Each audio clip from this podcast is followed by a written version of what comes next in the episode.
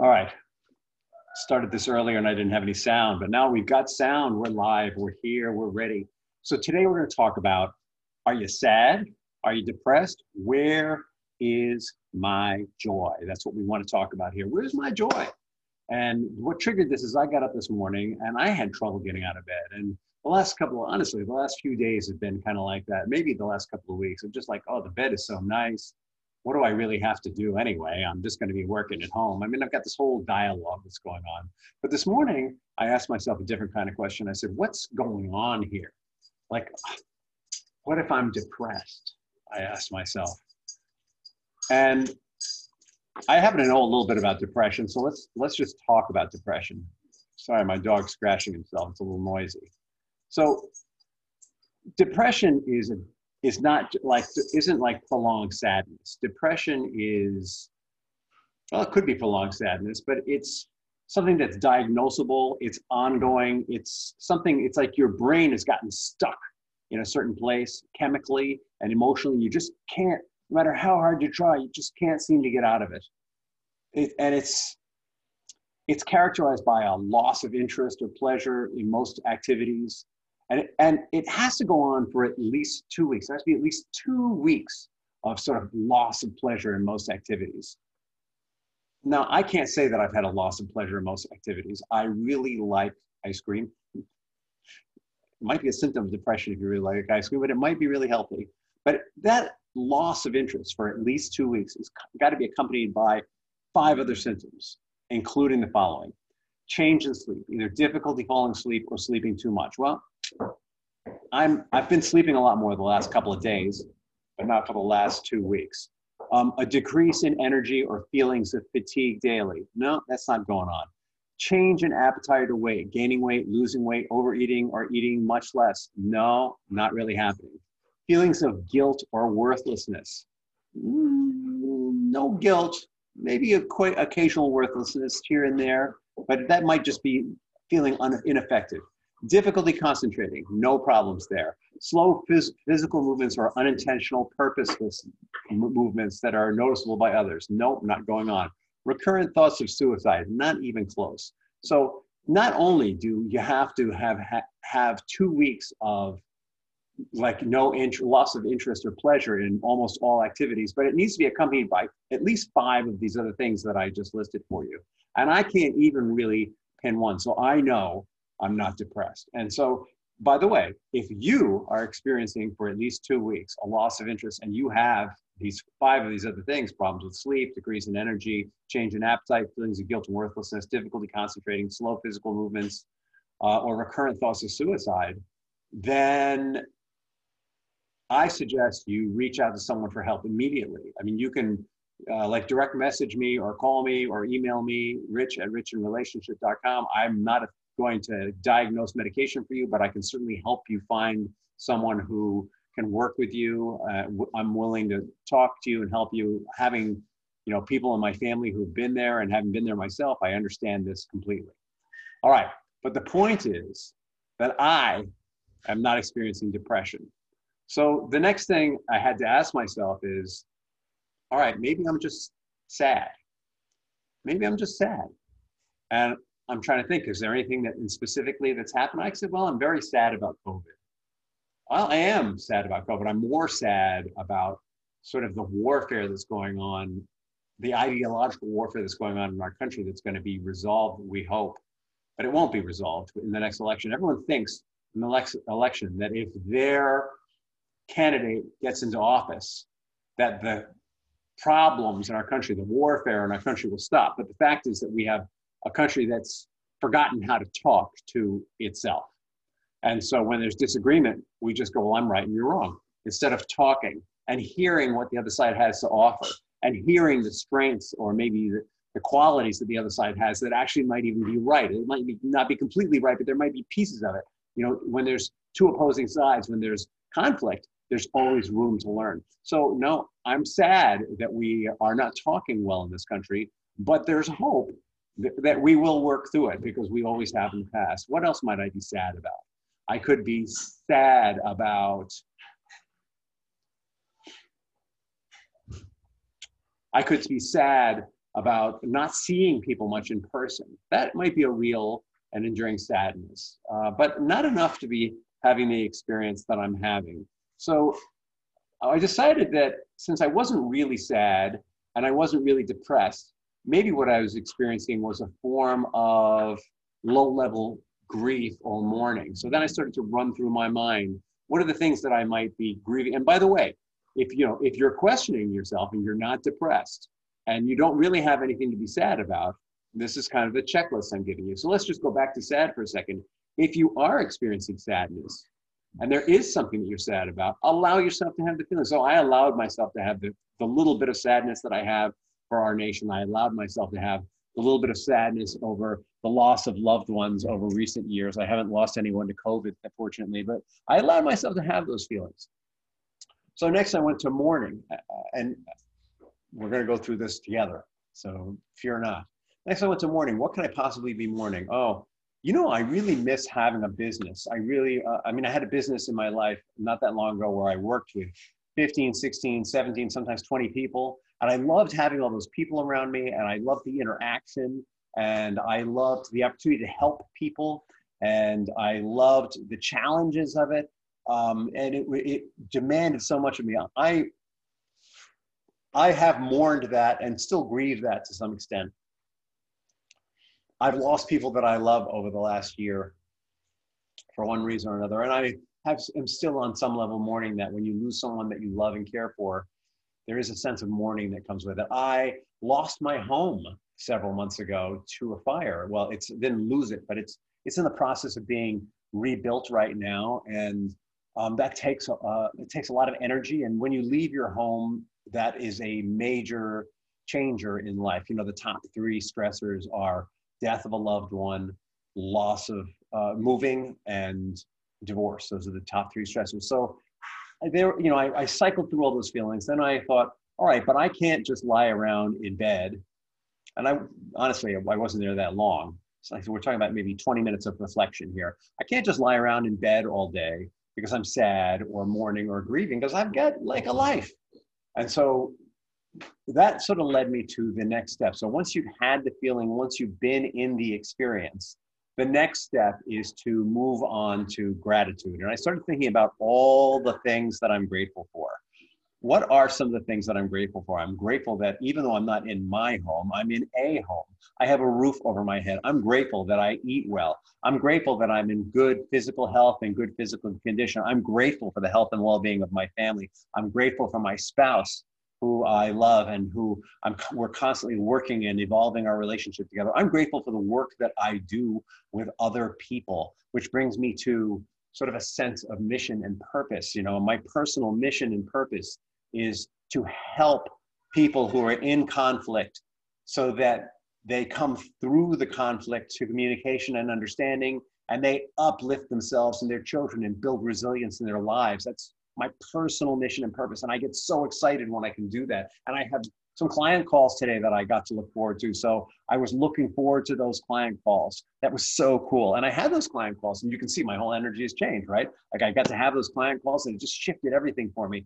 But this is all in bed that I'm running through this in my mind. So, you know, if you wake up feeling like a little, your energy is a little low, you're dragging, first you go through the checklist. Am I depressed? Have I got two weeks? No. If I am depressed, all right, got to get help with that. Because if you're depressed, this checklist isn't going to help you.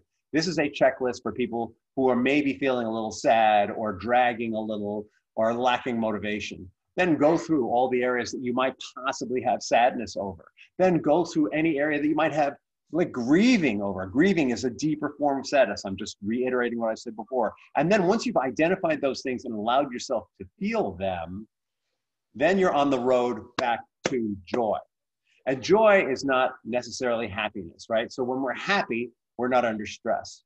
So I can tell you with absolute certainty that I have gone through moments of unhappiness because I've been under some stress. I mean, my house fire, moved, dealing with contractors, a lot of stress coming in, but I have, for the most part, had joy.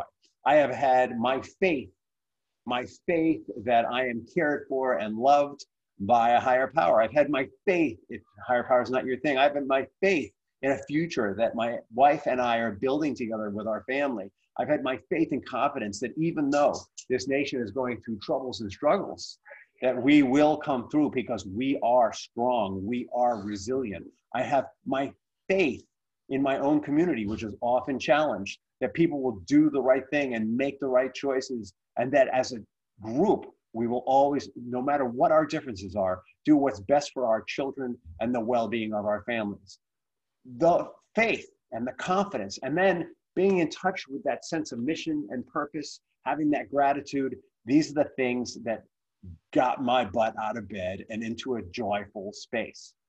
And I got to tell you, from when I first started, I was kind of like, oh, to now where I can give you this message with some confidence and with some excitement, that was a big energetic change.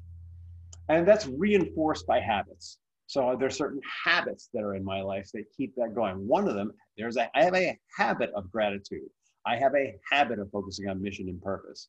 I have a habit of allowing myself feelings. I have a habit of exercising, which I actually, because I spent so much time dragging my butt out of bed, still need to do. I started to and realized, oh my God, I'm not on, I'm not on schedule, but I'm gonna have, I have a habit of being on time. So I set that down and then I'm on time, and I will get back into that exercise thing this afternoon because I, I love the endorphins from the exercise.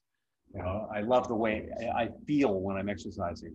I have a habit of doing these Facebook Lives at least every other week, if not every week. And so here I am. And I know when I do the Facebook Lives, if I come on and say, you know, I don't know if I'm sad or depressed today, and my energy's like that, it's not gonna work for you and it's not gonna work for me. And because I'm on mission and I'm on purpose, and because I have these habits in my life, those moments of sadness are okay. And so what I'm encouraging you to do is I'm encouraging us all to take a look at how we're feeling and be all right with it. Don't be in denial about the feeling. Give yourself room to explore it. If it means shifting one thing to spend a little extra time having that feeling, then by all means do it, and go through the checklist. Am I depressed? No. By the way, the great thing about going through the checklist is once you realize you're not depressed, it's like, well, thank God for that. So now you're on the road to gratitude. Am I sad? And when you start to look at the things that make you sad, you know, those are the things that bring you back to what you stand for in life. Because if you're sad about something, it's because something is happening that's in opposition to how you feel life should be, how you believe. Uh, maybe it's a principle, you know, what I was telling you about the way that we're all talking to each other in this nation and the, the difficulty that we seem to be having commun- have communicating, as exemplified by the first presidential debate, which I would not pin on either of those candidates, but both of them, that dynamic, they created it. They created it together. I'm not saying that one wasn't more aggressive than the other, but they are both complicit in the kind of dialogue that they had.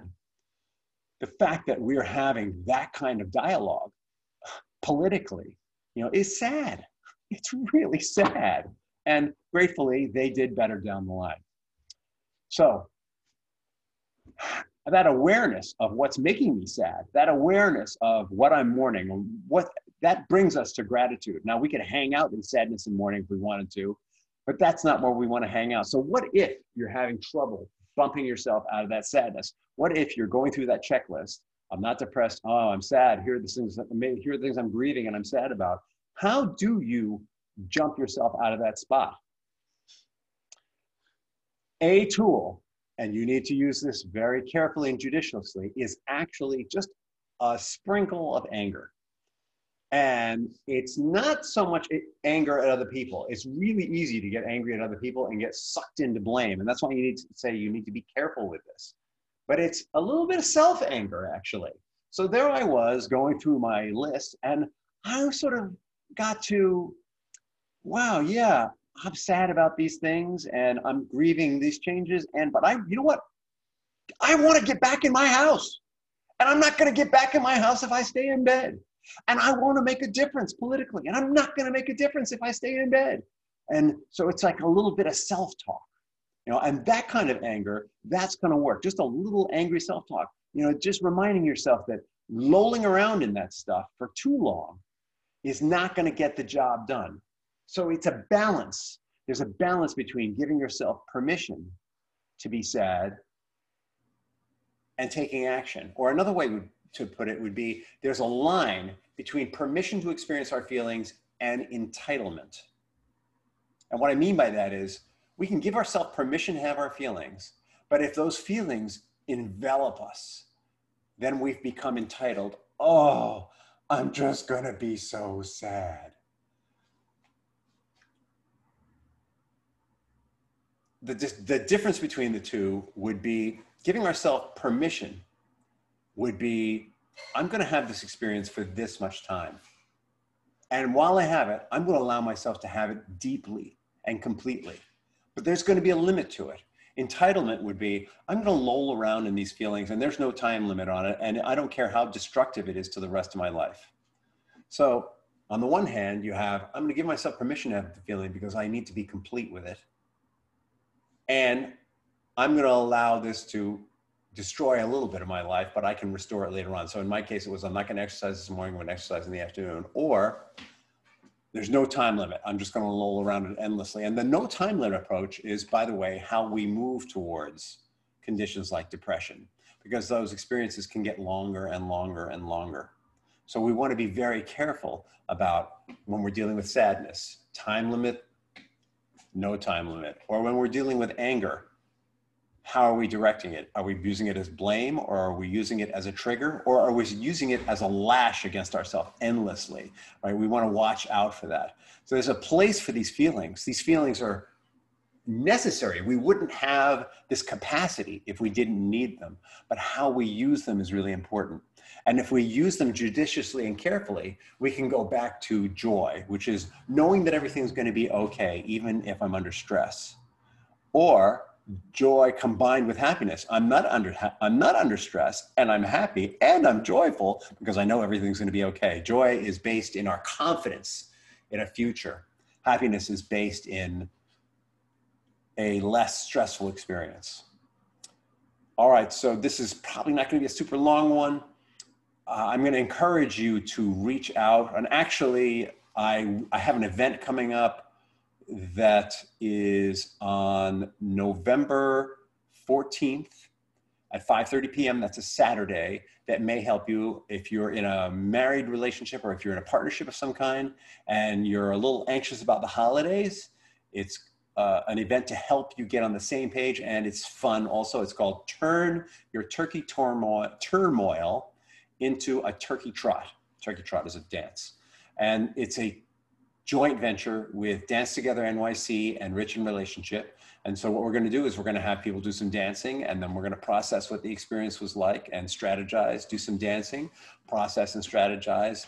And it, it's so it's an experiential, it's experiential coaching. You get to experience what it's like working together, because dance is all about working together, and you get to talk about what was good, what was bad, what was missing, and then apply it to your life. Super cool. If you're interested in this event, go to bit.ly forward slash choose to trot, all one word, C H O O S E T O T R O T. Choose to Trot, bit.ly forward slash choose to trot, and you can register there. There's uh, like an early registration. If you if you register before, I think it's Halloween, it's twenty-five dollars for a couple. Post-Halloween, it's thirty-five dollars for a couple. Totally worthwhile experience, and completely virtual. So we're only allowing, because it's virtual, we're only allowing fifteen couples. We've already got couples signing up, so get in there soon.